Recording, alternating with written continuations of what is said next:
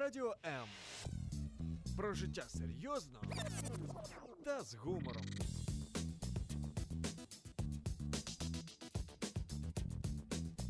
Радіо М.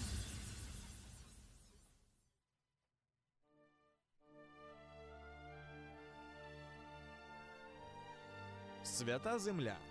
Єврейське життя. Про що говорить Тора? Святкування, Пророки, Месія і сила Воскресіння.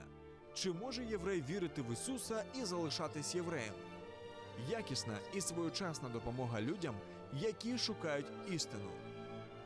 Все це в передачі Маген Ісраїль.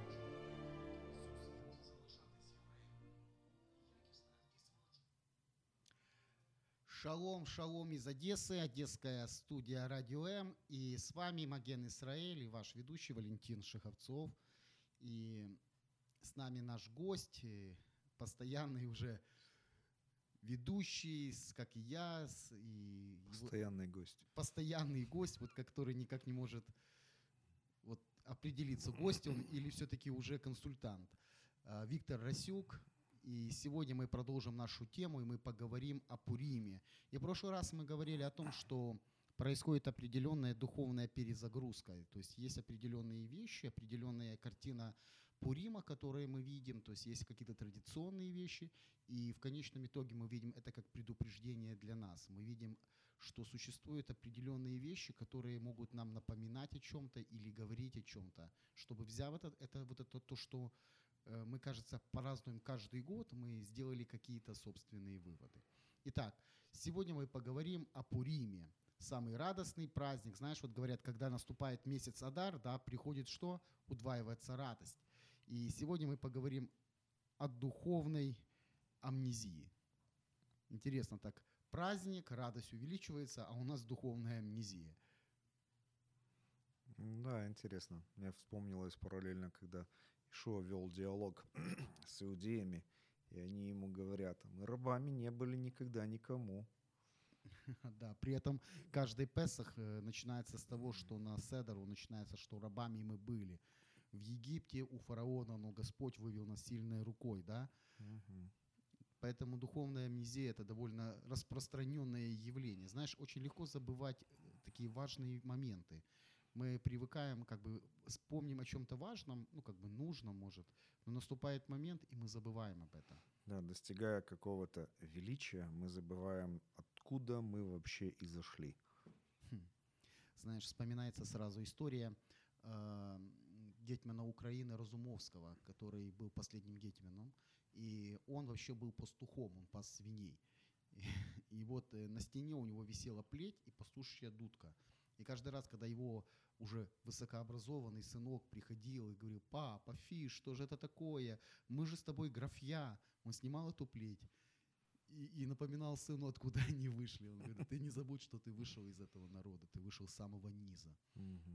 И поэтому я думаю, что порою Бог напоминает нам эти вещи. И Пурим, как и каждый праздник, знаешь, они могут нам э, услужить вот таким точкой, знаешь, во- восстановления памяти. Потому что действительно радость-то удваивается, но давай поговорим о другом. А, Если мы посмотрим вообще на саму книгу, да, мы можем увидеть э, даже, знаешь, вот такую анатомию ненависти. Вот Аман, да, вот как бы его заявление перед царем, это как анатомия ненависти. э, Потому что, давай, что, что, же- что же там произошло? Ты помнишь саму ситуацию, что Бог возвеличивает кого? Э, Царь возвеличивает Амана и говорит, чтобы все ему кланялись. Мордыхай делает противоположное, он не кланяется, и когда ему задают вопросы, «Ч- почему что это не делаешь, он что говорит? Я иу- Кстати, я прошу прощения, тут интересная была оговорка. Бог возвеличил Амана. А потом, ой, царь, а Бог был не в курсе? Бог не при делах? Но если исходить все, что делается в нашем мире, Бог держит под контролем, то я думаю, Бог был в курсе. Мгм. Тогда вопрос, для чего он это сделал или почему? Это два разных вопроса. Почему, для чего? Ну, мы уже говорили, кто такой Аман и кто такой Мордыхай. Да, история а, царя Шауля и э, То есть почему у нас сейчас Амалека. Почему у нас сейчас люди болеют? Э, Например, у нас есть эпидемия какая-то, и для чего эта эпидемия? Почему да. и для чего? То есть есть Да. определенная сре- причина, есть следствие. Да, всегда есть две стороны вопроса. И, скажем, с тем же Иовом, если вспомнить, ну, я просто много слышал проповедей, которые пытаются ответить на вопрос, почему это с ним произошло. Но Писание не говорит нам почему. В прошлом вообще никаких оснований, никаких причин. А вот вопрос для чего, вот он интересен в отношении Иова, в отношении, собственно, вот этой истории с иудейским народом. Ну, тут вообще как бы много, много моментов, если читать внимательно, э, связанных э, с тем, вот возникла ненависть. Была ли причина, или, или была цель, или причина, или цель обуславливает причину? Как бы я думаю, что все-таки вот это вот, оно взаимосвязано. Есть цель, у Бога есть цель для народа. И, соответственно, эта цель, она во времени порождает некую причину. То есть должна быть отправная точка. И есть какой-то финал. Но все это делается ради чего-то. Знаешь, просто в нашу жизнь мы порой плывем по течению. И мы иногда не задумываемся о том, что происходит. И вот эта духовная амнезия, знаешь, она действительно не просто как бы амнезия. Нам, мы склонны забывать э, дни рождения своей жены, например. Там, но если мы забудем день рождения своей это жены, супер духовная амнезия. это, это страшно. Потом, когда При придет современных технологиях забыть день рождения жены это, ну, это, я не знаю, как это назвать. Но видишь, а, люди порой забывают уроки, важные уроки того, что происходило, да. Да вот э, даже обыкновенные люди, э, самое такое, вот мы сейчас как бы злободня, вот э, коронавирус, да, люди болеют, люди и не знают, что делать, но мы должны помнить, что уже когда-то это похожее было, да, черная чума, которая опустошила всю Европу, испанка, которая в семнадцатом году унесла больше жизни, чем две мировые войны. То есть было уже что-то похожее на сегодняшний день. И люди мобилизировались, они находили какие-то возможности, искали средства для того, чтобы решить эту проблему. И вот эти ситуации, они становились как бы толчком, исходом для того, чтобы, не, ну, скажем, решить проблему. И, ну, вот когда происходит вот эта духовная амнезия, и мы говорили с тобой, помнишь, об историческом вообще фоне этого, того, что происходило, потому что в это время Израиль восстанавливал храм. Истра- Израиль строил э, то, что Бог хотел, чтобы было явлено его присутствие на земле, и через это достичь другие народы. Но что происходило в этой ситуации? А в этой ситуации, если мы посмотрим, Мардыхай сидел у царских ворот. Мгм. И никто не знал, что он иудей Ну при да. этом. То есть Потом- он был, он был царским чиновником, не, скажем так, э, не самого низкого ранга, потому что у царских ворот среди царских слуг находиться это достаточно высокое положение. И при всем при этом, когда вышел указ о поклонении Аману, и он не исполнил этот указ, и его спросили, его сотрудники, соработники, царские же чиновники высокопоставленные, почему ты не, поклон... не поклонишься? Написано, что он сообщил им, что он иудей. Интересно, он скрывал свое происхождение, он, собственно, то же самое посоветовал это своей племяннице Агадасе. Вопрос, почему? Почему он это сделал? Ты знаешь, это то же самое, вот когда ты работаешь на какой-то работе, ну, как работаешь на работе, как-то масло масляное, ты, например, занимаешься определенным видом деятельности, и ты попадаешь, ну, скажем, ну, в правительство или в политику, да, и я что-то мало слышал, что люди бы афишировали себя вот как верующие в Бога. Знаешь, э, ну, это иногда кто-то это делает, ну, так, для показухи, но вот именно искренне, честно верующие в Бога, знаешь, там, не беру взяток, э, ну, вот я не слышал такого. Не, ну, скажем так, у нас, к сожалению, вообще такая тенденция. Вот э, ты говорил про коронавирус, про то, что в прошлом были подобные ситуации. Как бы тут, ну, нужно понимать, что как бы наш разум воспринимает, что вот тогда, в темные века, ну, это как бы нормально. А сейчас, в век, в век современных технологий, медицины продвинутой, все так круто, все так замечательно, нас эта идея повергает, эта информация повергает в шок. Особенно если ты даже Поч- забываешь день рождения жены. Не, вопрос, вопрос почему такая вот подобная информация повергает нас в шок? Если Ишуа предупреждал, говорил, что будут слухи, будут войны, будут эпидемии, будут землетрясения, но вы не ужасайтесь, вы не бойтесь. Ободряет. Это только начало.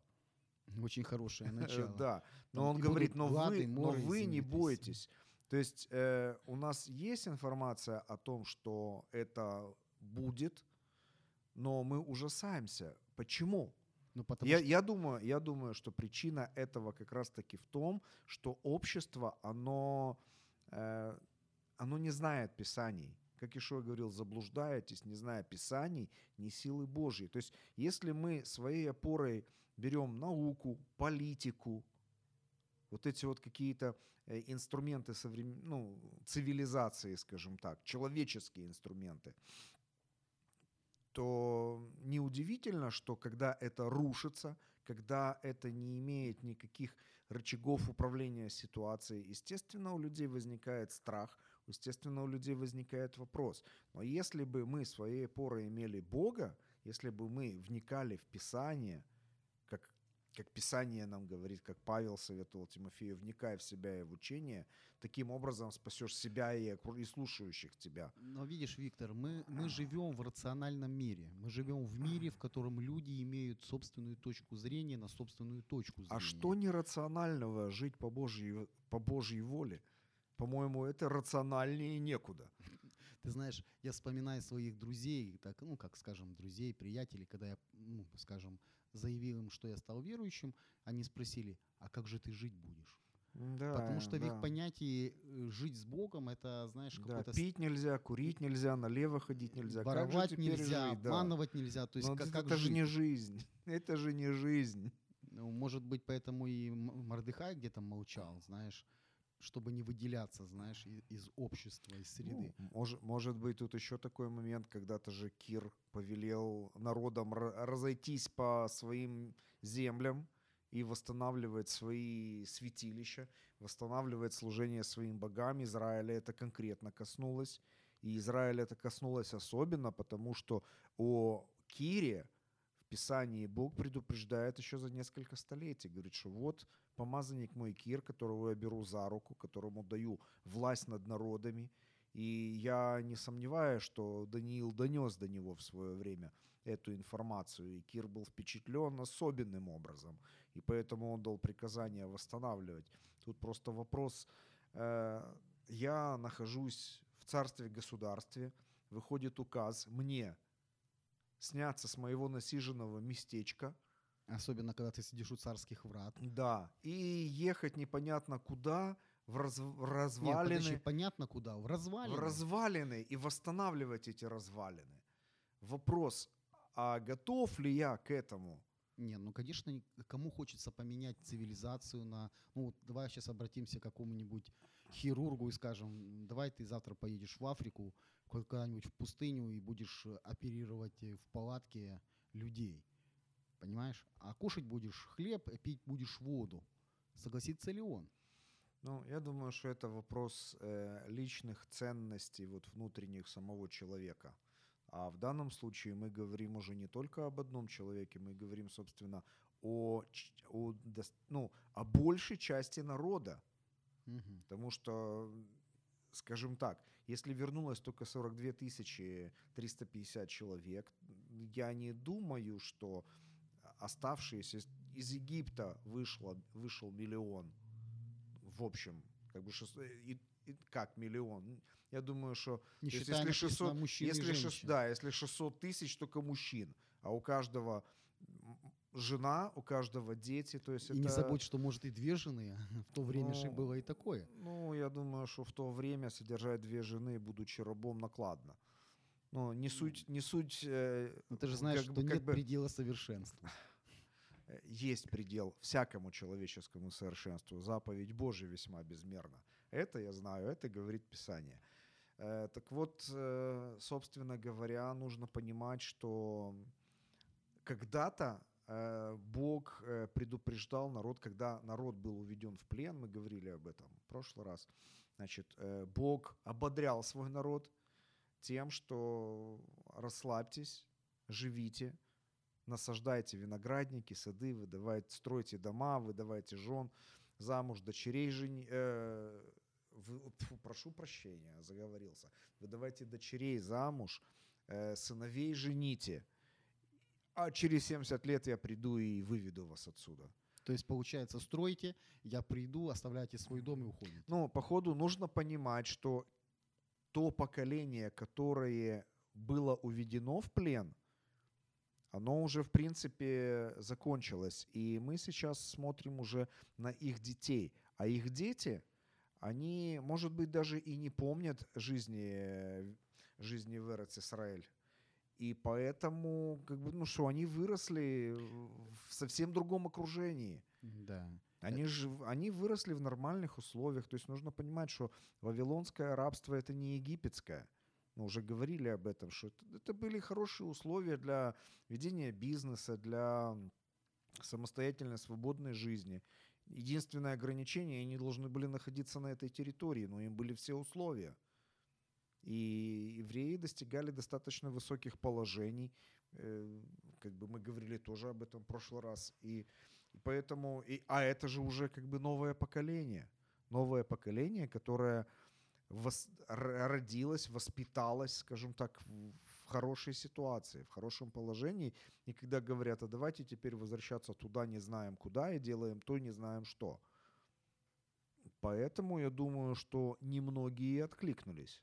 Как бы логически это объяснимо. Но если бы все-таки в семьях культивировалось э, вот то духовное наследие, которое было, я думаю, что ситуация была бы другой. К сожалению, мы, как люди, И очень вот видишь, часто... и опять мы говорим об амнезии. Мы опять говорим о том, что люди забывают. И если мы посмотрим на историю Песаха, да, исхода из египетского рабства, Мгм. что происходило? Отец должен был напоминать, учить сыновей.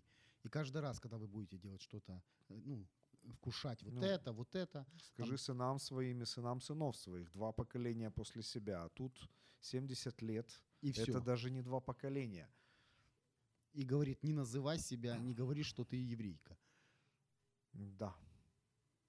Причем э, тут уместно э, вспомнить, что как бы Тора предписывает воспитывать э, сынов и сынов сыновей своих, да, значит, и вот я просто недавно размышлял над этим, что э, можно быть даже хорошим, верным Божьим служителем, но при этом плохим отцом. Павел говорит об этом. Много учителей, мало отцов.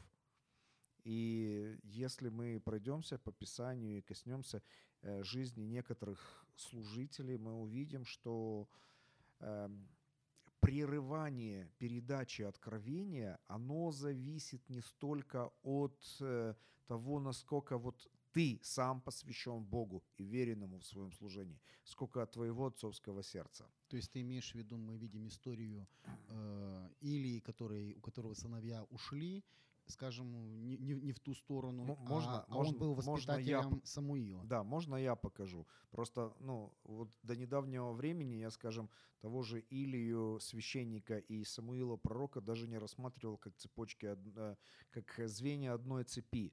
Э, Но, вот смотрите, э, Илий священник, ну, он занимал достаточно высокий, высокое положение, он был первосвященником на тот момент в Израиле. Э, Он выполнял свои функции, в принципе, достаточно достойно, но Бог его упрекнул только в одном, что он не был достойным отцом. И в результате его сыновья, они не были верны Богу. Илия был нормальным служителем, или священник, э, а его сыновья оказались недостойными. Но при всем при этом он воспитал пророка Самуила. Пророк Самуил, он был хорошим служителем, но у него также были проблемы с детьми. Почему? Потому что мы не знаем, как было, э, как обстояло дело с родителями у священника Илия. Но мы знаем, как это было у Самуила. Э, Он, собственно, не общался практически со своим отцом и со своей матерью, потому что он в младенчестве был отдан в храм на воспитание священнику. И он вырос хорошим служителем, хорошим пророком, верным, истинным, но при всем при этом у него в вопросах отцовства проблема. Уместно вспомнить также Давида. А как у Давида с этим были вопросы? Он был хорошим служителем, хорошим царем, верным Богу, который исполнит все желания сердца, но у него были проблемы с, со своими детьми. А как у него обстояло с родителями? Когда Самуил пришел помаз- помазать пророка из этого семейства, Давида даже не пригласили. Он был самым младшим, и по ходу из этой ситуации мы видим, что он был пренебрегаемым в семье. Когда он пришел братьям, принес поесть, их отношение к нему какое было. Высокомерное и пренебрежительное. Э, Маше. У Маше тоже проблемы с детьми. Я прошу прощения, а как у него было с родителями? Кто его воспитывал? Мы видим закономерность. Можно быть очень сильным, помазанным, хорошим служителем, но при всем при этом не иметь отцовского сердца. И это проблема, из-за которой возникает прерывание передачи откровения от поколения к поколению. И поэтому мы видим то же самое, что это приводит к чему? Потому что Духовной амнезии. духовная амнезия. То есть дети, они забывают о том, кто они, откуда они и куда они должны стремиться, к чему и они поэтому должны они становятся ведомыми. Да, То есть кто направляет, тот и руль. Ну, ты знаешь, что кто платит, тот и танцует. да. Хорошо, ну давай мы вернемся все-таки к Аману и посмотрим на то заявление, которое сделал он. То есть мы видим, что Мардыхай, он не поклонился ему, да. И знаешь, вот когда я смотрел, вот готовился к этой программе, я посмотрел очень интересный момент. Аман, он не назвал вообще, когда он говорил царю об Израиле, ну, как бы мы сейчас Об понимаем, иудеях. об иудеях, он что сделал? Он не назвал сам народ. То есть он дал им Да, он сказал определенный... некий народ. Есть один народ, Есть один народ. без конкретики. То есть, и если мы посмотрим вот на эту, вот вообще на саму формулу вот эту, да, то его можно применить к любому народу. да. То есть только менять. Иудеи нет, украинцы. да, по ходу кого русские- впишешь, того и... И все это происходит почему? И вот я все время, знаешь, вот э, к чему это веду, что это происходит потому, что люди теряют вот эту связь со своим прошлым. А народ, который лишен своего прошлого, он теряет свое будущее. Понимаешь? Мы иногда смотрим на прошлое как на что-то такое, ну, уже, ну, которое все прошло. Но мы забываем, что порою прошлое является тем, что формирует наше будущее. Потому что вот если вот это разорвана вот эта связь, как ты говоришь, отца, отцы и дети, знаешь, передача вот этой э, божественного откровения, тогда вот появляются вот такие, скажем, люди, личности, которым выгодно, выгодно просто использовать этих людей в своих целях. Понимаешь, о чем я сейчас веду? Мгм. То есть, если мы посмотрим вообще на историю Пурима не просто в свете радости, что ура, мы победили, знаешь, нас хотели победить, теперь давайте покушаем. Но если мы посмотрим вот именно в проекции на наше время, мы можем увидеть, что сегодня очень много похожих таких ситуаций, знаешь. Ну, я э, такой не будет секрет сказать, давай, очень много людей сравнивают э, Есфирь как церковь, знаешь, вот Мгм. церковь, которая достигла определенных пророческих там положений при царе. И я согласен. Ну да, походу тут, тут можно увидеть эту интересную параллель, поскольку, эм, скажем так, вот э, та группа иудеев, это была группа иудеев в рассеянии, корни их от Авраама, Ицхака и Иакова, э, и, собственно, достигла цар, достигли царского величия, скажем так, потому что там была не только Эстер, э, весь народ участвовал в этих пиршествах, которые устраивал царь, Э, достигнув царского величия, забывает, и не только забывает, но и скрывает от всех свое происхождение, хотя, как бы, ну, у меня вот возникла мысль, э, почему Аман не хотел сказать, что это за народ. Тут э, Ну ты пойми, давай посмотрим опять, вернемся к прошлому, да. А, кем был Даниил? Кем был Сидрах, Мидрах и Авдинага? И вот ты Месах. пред- Месах, да. Э, кем был Мардахей, если вспомним, что он спас жизнь царя? Вот я прихожу и говорю, ты знаешь, есть один народ, иудеи, они там делают гадости. А царь сидит и думает, так, советник у меня еврей, так, главный банкир у меня еврей, э, так, они дают мне очень много, ну, как бы, вот, вот, вот, о чем и речь. жена причем у меня это- еврейка. Причем эта идея подтверждается словами жены же Мордыхая. Просто в какой-то момент у нее было какое-то затмение. Но э, я думаю, что Аман... Не, секундочку. Значит, э, жена Мордыхая посоветовала поставить столб и повесить Мордыхая. Да? Да, было Но такое. когда выяснилось, что в связи с Мордыхаем серьезные проблемы, его же жена говорит, «Фу, так если он иудей, то ты зря с ним состязаешься». То есть получается, что в народе было представление о том, что с иудеями лучше не припираться. Да, есть- поэтому в самом начале мы видим, когда он не кланяется, он говорит, я иудей, потому что яркий Ну, он, пример он, уже, он уже открывает, кто он. Да, ну, Когда возникает определенная угроза, определенная проблема, Ну, противостояние, он Ну, уже открывает, что он иудей, а до ну, этого это молчал. ну, до этого яркий пример Даниила, который не поклонился. Э, опять же, этих трех молодых юношей, которые не, не, ну, как бы тоже не поклонились. И в народе, я думаю, люди знали, что происходило. Они Ну да. понимали, что произошло, и они понимали, что, вот знаешь, вот именно иудей — это имя, что они вот определенная группа Это людей. бренд. Это бренд, как сегодня да, модно говорить. Хорошо.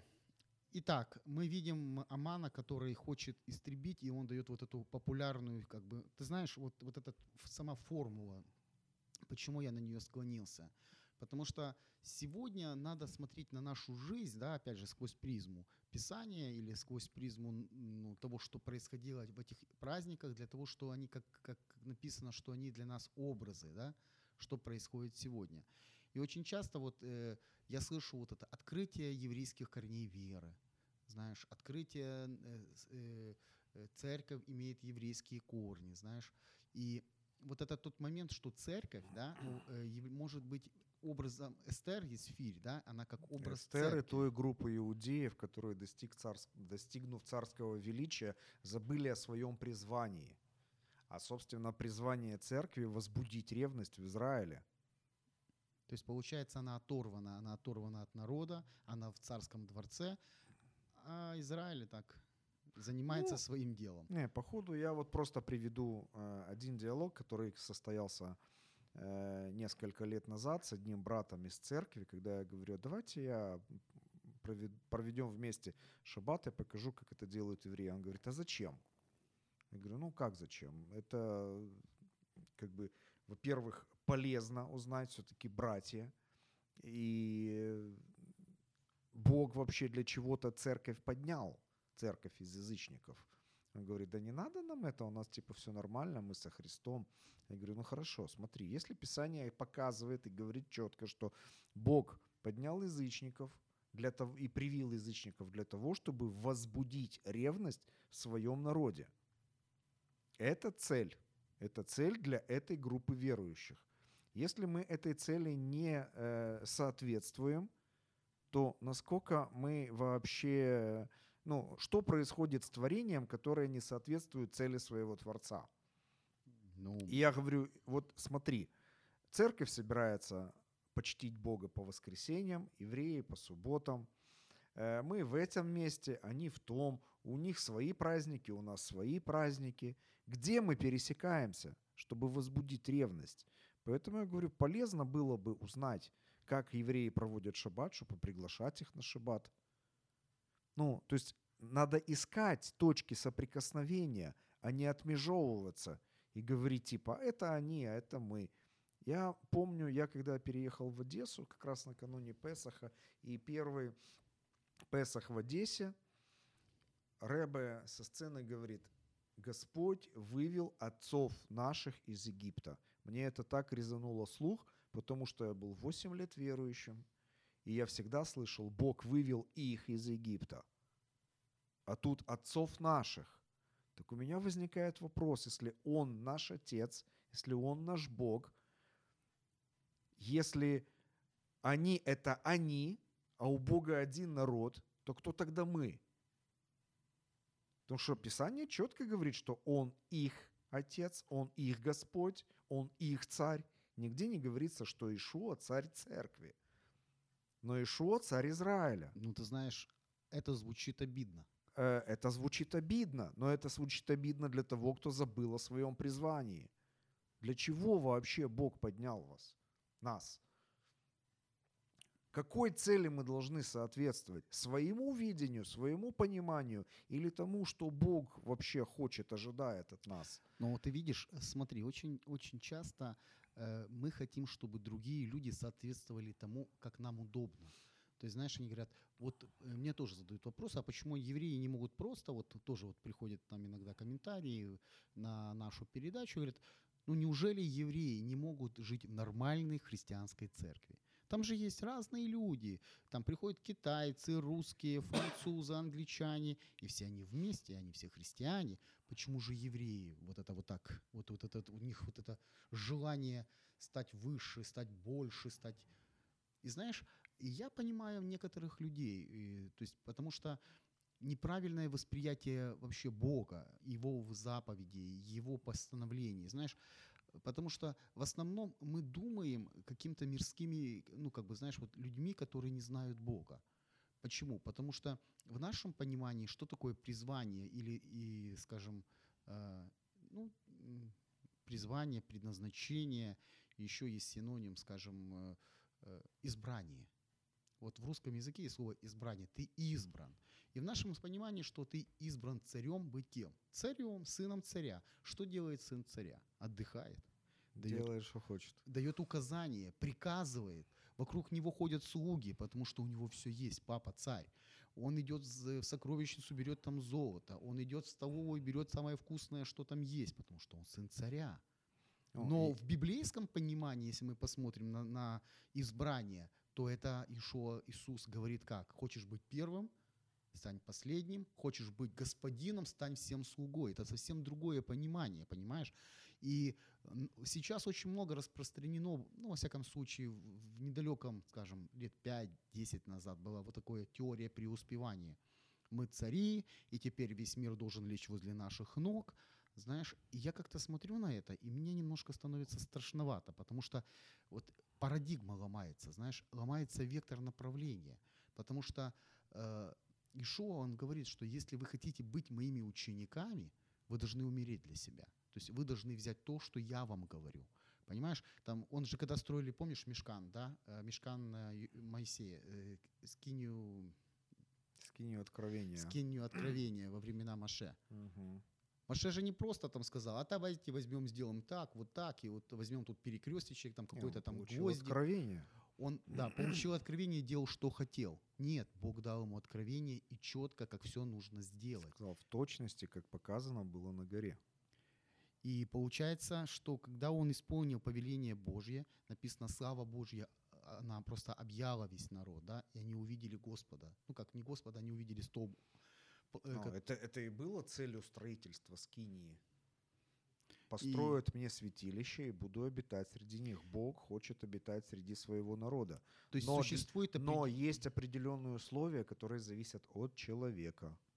То есть есть определенные моменты, которые мы должны делать. И эти моменты, если мы будем делать повеление, то, что говорит Бог, то мы будем видеть результат, то, что мы говорили. Если я буду учить своего сына да, Божьим заповедям, и я буду учить, что грех – это омерзение, что, извини, спать мужчина с мужчиной – это грех, то я думаю, что когда он вырастет и он станет перед какой-то нравственной дилеммой, он будет уже вооружен.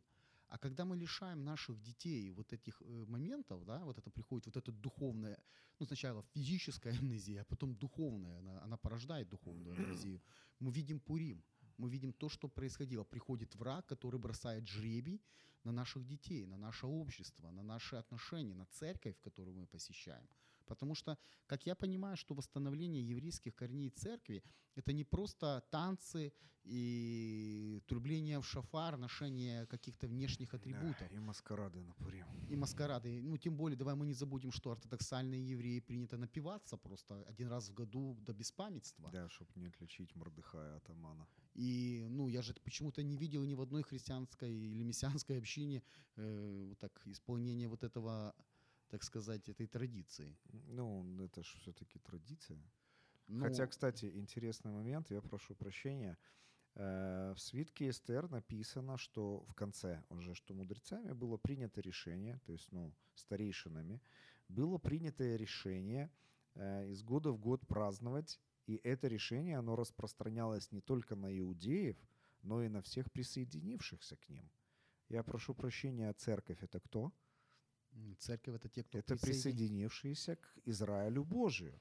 Тогда вопрос, если вы живете по Писанию, относится празднование Пурима к вам? Ну, понимаешь, э, опять обидно говоришь.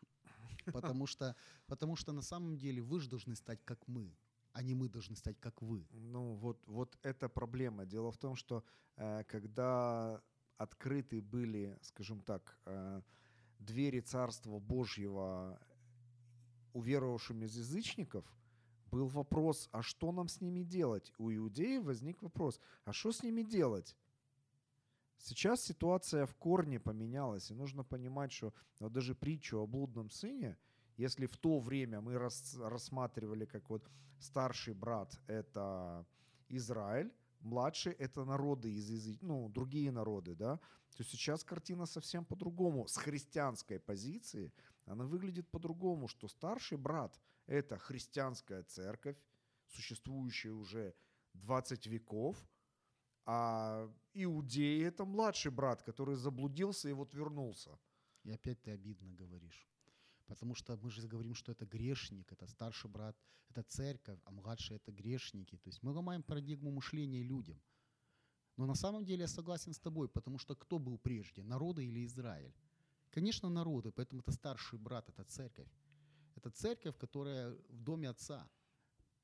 И есть Израиль, который ушел. И новозаветний Израиль, но то, что... Это, это церковный взгляд, потому что Израиль первенец, а значит он старший а брат. скажи мне, Измаил, кто был старше, Измаил М, или его брат Исаак? Измаил вошел в завет в отношении священства, в отношении обетования Нет, был Мессии, с- в отношении земли. Поэтому мы говорим о том, что Тут, кстати, тоже момент. Он был обрезан, значит, он был в завете. Но в каком? Так я об этом и говорю, что старшинство – это не иногда не возраст, а призвание, то, да. что Бог говорит, понимаешь? да. И опять же, это то, что должна помочь нам избавиться от духовной амнезии. Знаешь, мне задают вопрос, с кем заключил Бог Новый Завет? С Домом Израиля. Подожди, Домом подожди, Иуды. подожди. Ну, правильный ответ будет со всем миром. Они же говорят, это же Новый Завет, был Старый Завет, а Иисус пришел, принес Новый Завет. И теперь мы стали кем? Мы стали жителями Нового Завета, мы верующие Нового Завета. При этом не понимая, что вот ты правильно сказал, ты поспешил, но ты спешишь вовремя, потому что он говорит, я заключу с Домом Израиля и Домом Иуды новый договор. Не такой, какой был с отцами их, потому что что они тут нарушили? Но новый, и возьму закон, напишу их в сердцах. Так написано. Да, И верно. сразу же включается вот такой вопрос, а мы? А мы что? А как же нам теперь, язычникам? А ты смотришь, Нет, и, дверь открыта, есть возможность присоединиться к Израилю Божию ну там и написано, стать, что и стать своим вы святым. стали сонаследниками. Да. То есть вы вошли в это, и теперь не чужие, но свои Богу. Но при этом я, когда захожу туда, чужой, ставший своим Богом, я говорю тому, кто пришел родному, а что ты тут делаешь? Мгм. И ты должен стать таким, как я. Да. И поэтому это хороший праздник, который... Тут я секу- секундочку, я просто хочу обратить внимание, что э, вот иудеи, они не требовали от язычников, уверовавших, стать иудеями. Первый Иерусалимский собор. ну, да, Они не требовали, они говорили, вы должны стать иудеями. Но почему-то сейчас уверовавшие из язычников от иудеев требуют, чтобы стали как язычники уверовавшие, христиане. Вы должны быть как все. Но извините, быть, быть как все – это идея Вавилонской башни. Более того, это, это идея не только Вавилонской башни, но и медиа персидского рабства. Быть как все. Все народы, объединенные под одной идеологией, которая... Одна идеология, одна культура, один язык. Описание говорит, что перед Белым престолом, что каждый народ будет славить Бога на своем языке, Да. На той Там, культуре. там, там, где говорится о 144 тысячах пришель... из евреев, пришедших от великой скорби, то есть нужно понимать, это не все евреи, которые там будут, это только те, что пришли от великой скорби, и с ними великое число из всех народов, племен, языков. Причем интересно, что Писание четко говорит, что каждый из них сохраняет свою национальную самоидентификацию, но при всем при этом он является частью народа Божьего. То есть Богу важно, чтобы мы сохранили свою национальную самоидентификацию, но при всем при этом, чтобы мы понимали, что наивысшая идентификация – это быть, э, быть частью народа Божьего. Это одна большая семья народов, где народы должны быть народами, а не все как один. Вот в чем дело. И я думаю, что это хороший урок новозаветнего Пурима. Потому что если мы будем смотреть на Пурим сквозь призму Нового Завета, сквозь призму Иешуа, который является царем Израиля, Машиахом, да, Христом, то мы понимаем, что его желание это было сделать из двух один народ. Понимаешь, верим мы в это, не верим. Знаешь, иногда мне говорят, вот зачем же говорить это людям, ну, может, вас будут слышать неверующие, как же нам вот это такой момент. Ты знаешь, самое интересное, что когда я включаю телевизор, там не думают, что я верующий и они мне пытаются ну, рассказать то, как они хотят это увидеть. Люди делятся своим этом, мировоззрением. Да, и при этом, и при этом, если я скажу, что я не согласен с этим, ну, меня обозвут мракобесом. Меня, ну, скажут, ты там отстал от жизни, кто ты такой, ты посмотри, мир стремительно развивается, у нас новый вирус, Понимаешь? А я говорю по-другому. Почему мы, как люди, имеющие вечное, как написано, Евангелие, имеющие вечное Слово Божье, иногда стыдимся, вот как э, Мардыхай говорит, узнали, что он стал евреем только когда не поклонился, и то надо было как-то оправдать свое поведение. И так он сослался, что мы, иудеи, не поклоняемся, потому что Даниил, который был когда-то сатрапом всех сатрапов, не поклонился, и я к нему принадлежу, поэтому не поклонился а что жизнь ведешь неправильную, то это нормально. Понимаешь? И вот идея, к чему я это подвожу, что это духовная амнезия, то, что э, разрушает. Потому что я не должен бояться того, кто я есть. Я верующий человек. Я верю в Бога. любви нет страха. Понимаешь? Но мир пытается преобразовать меня под себя. Он говорит, здесь молчать, здесь сидеть, здесь идти. Послушайте. Но при этом сами себе они имеют право делать, что они хотят. Тогда возникает вопрос, а, кто на кого влияет вообще, кто, кто, кто, кто является, знаешь, ну, э, жертвой, а кто является гонителем. Потому что в основном говорят, это церковь гонит, это верующие идут против прогресса. Да нет, я думаю, не так. Понимаешь? Это, это как ситуация с сексуальными меньшинствами. Нужно понимать, что христиане не против сексуальных меньшинств как сообществ людей. Хотите, живите. Мы свой образ жизни не навязываем, но вы нам не навязываете свой. Ведь, э, то есть мы, э, скажем так, э, не против этих людей, мы против греха, которым они грешат. Против тех потому действий. что, потому что тут, ну, как бы, если включить логику, то хочешь быть гомосексуалистом, да будь гомосексуалистом. Одно поколение и вас не будет. Логически. Мы останемся на этой планете, вас не будет. И тут есть один момент – Дело в том, что, скажем, при такой постановке вопроса, я думаю, они осознают э, как бы вот эти вот вещи. И получается, что мы в них не нуждаемся. Нам это не нужно. А вот мы им нужны, потому что им нужно пополнять свои ряды из поколения в поколение. А как они могут пополнять свои ряды? Только за счет того, что они вырывают из нашего сообщества людей и делают их подобными себе. То есть то, что мы говорили в начале, люди, лишенные вот этих связей, душев, духовных связей, Своих душевных, духовных корней. исторических корней, они очень влекомы. Они, и поэтому, если да, заметишь, в, совет... когда ведомы. в советское время, во время революции, что делали сразу? Уничтожали интеллигенцию, уничтожали людей, которые могут вести за собой кого-то. Кулаки это же не просто были зажиточные люди, но это были люди, которые понимали, кто они, они могли делать, то есть они были примером. И поэтому нужно было все обезличить, вот это вавилонское медиа-персидское рабство, чтобы сделать под общей идеологией.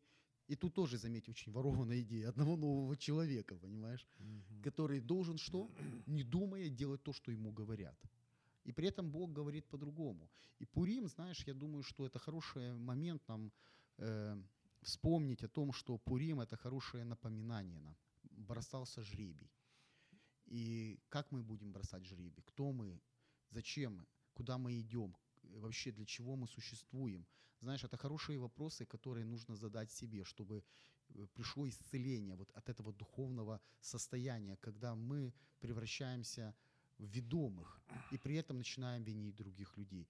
У нас есть несколько минут, чтобы ты просто пожелал что-то нашим радиослушателям, и мы будем завершать нашу программу. Ну, если несколько минут, я бы сказал, что Советский Союз все-таки скорее Египет, чем Вавилон, потому что не выпускали евреев. А как выпустили, так и прекратился Советский Союз. Поэтому желаю всем нашим радиослушателям э, исследовать Писание, общаться с Богом для того, чтобы знать свои духовные корни, знать, откуда мы, помнить об этом и видеть ту цель, которую Бог имеет для нас. Потому что именно цель определяет, кто мы и куда мы придем. Если у И- нас нет этой цели от Бога, то мы растворимся в этом мире. И я думаю, что мы не должны стыдиться того, кто мы есть. Да. Мы не должны стыдиться э, того, что мы верим, в кого мы верим. И этот праздник – это хорошее напоминание нам, что мы дети Божьи. И даже если весь мир, он говорит «нет», это, это наш выбор. И Бог уважает выбор каждого человека. Поэтому э, с вами была Одесская студия «Радио М», ваш ведущий Валентин Шаховцов и наш гость, консультант Виктор Расюк. И до следующей встречи. До свидания. Якщо вас зацікавила тема передачі або у вас виникло запитання до гостя, пишіть нам radio.m.ua Радіо М. Про життя серйозно та з гумором.